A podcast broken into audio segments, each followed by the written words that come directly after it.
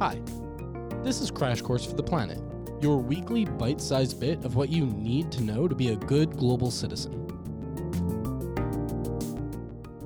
We have friend of the pod today, Alyssa Turner, talking about phosphorus, phosphate, and the issues surrounding it. Anyone that has ever taken a chemistry class or dabbled in gardening has probably heard of the word phosphorus. Phosphorus is the 11th most abundant element on Earth and is required by all organisms in DNA and cell membrane synthesis, along with bone and teeth formation in humans. Phosphate, which is phosphorus in the chemical form that can be accessed by plants, is also used to feed our world's rising population, and we just may be running out of it in our future. We'll dive into why, but first, let's get some background information. Right now, the Earth is supporting a larger population of people than it has ever supported in the past. This is a fairly recent development as well. If we look back 100 years ago, the amount of humans living on the Earth was estimated to be about 1.8 billion people.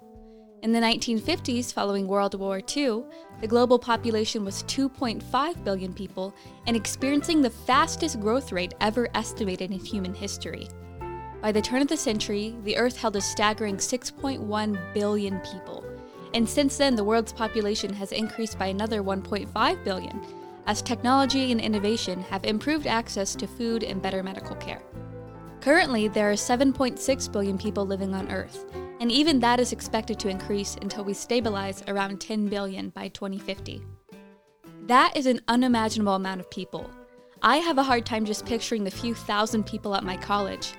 But that's what the Earth will be carrying in just decades from now, and there is a large community of researchers thinking about this future 10 billion and how we will feed them. To think about this problem, researchers have been looking at what we do to feed our population size now. Through technology like temperature and moisture sensors, automatic irrigation systems, and aerial imagery, agriculture is more efficient than it has ever been in the past. Add that to the genetically modified seeds that limit susceptibility to diseases and pesticides that limit food loss from bugs, and you're starting to piece together why food production is so high in the 21st century. However, we haven't discussed one puzzle piece, and that is fertilizer. We all know that fertilizers are what you add to a plant to make it grow. But why do they work? Well, fertilizers are solutions that typically contain different ratios of the major nutrients a plant needs to grow. Plants obtain nutrients from the soil, similar to how we obtain the vitamins and nutrients we need from the food we eat. Fertilizers contain these nutrients in a chemical form that is easily accessible for plants to take up and allows the plants to produce larger crop yields for our consumption. Two extremely important nutrients that are typically put into fertilizers are nitrogen in the form of nitrate and phosphorus in the form of phosphate. Like we already mentioned, phosphorus is super important to all life due to its role in DNA synthesis. Phosphorus is actually quite abundant in soil, but due to chemical processes that would take too long to explain, uh, the majority of phosphorus is locked up by soil molecules and cannot be accessed by plants. As a result, plants access phosphorus from phosphate, which in turn only comes from phosphate rock formations that have formed over millions and millions of years. Phosphate can also be synthesized from bones, although this process is not very efficient and involves the use of extremely strong acids. Phosphate also appears in guano and bird poop deposits that have been building up for thousands of years, but these sources have already been used up for agriculture by humans.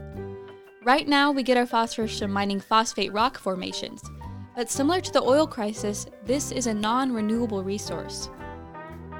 Scientists have coined the term peak phosphorus to relate the unsustainable harvest of phosphate to that of the oil industry and peak oil. The peak refers to the moment at which the global maximum rate of phosphorus production is reached, after which the rate can only decline. Some scientists say that we could reach this peak by as soon as 2030. This is a pretty huge problem if we're thinking about how the world population is only set to increase.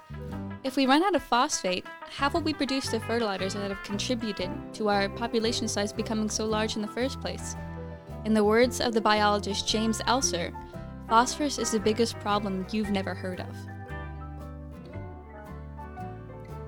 One potential short term solution to this problem is figuring out a way to increase the efficiency of our phosphorus use. In agricultural fields now, we are having a problem with excess fertilizer. Any fertilizer that is not used by the plants means that the nutrients like nitrogen and phosphorus are going to get washed out of the fields and downstream into rivers, lakes, and even the ocean eventually. Algae are plants and need those nutrients just like a corn crop would.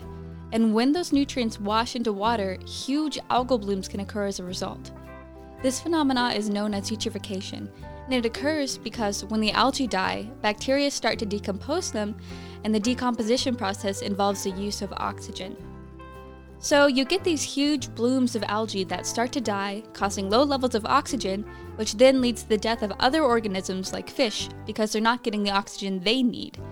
If we figured out how to be more efficient with nitrogen and phosphorus, then not only would we run out of phosphate at a slower rate, but we would also reduce the amount of eutrophication that occurs reducing soil er- erosion,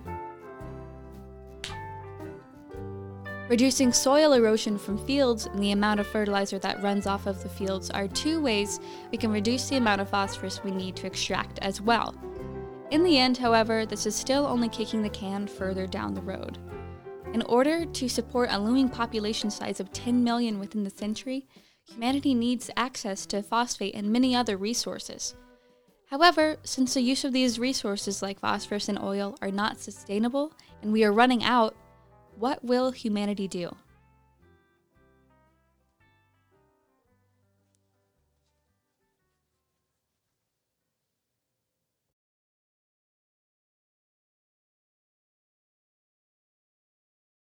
Thanks for listening to another episode of Crash Course for the Planet.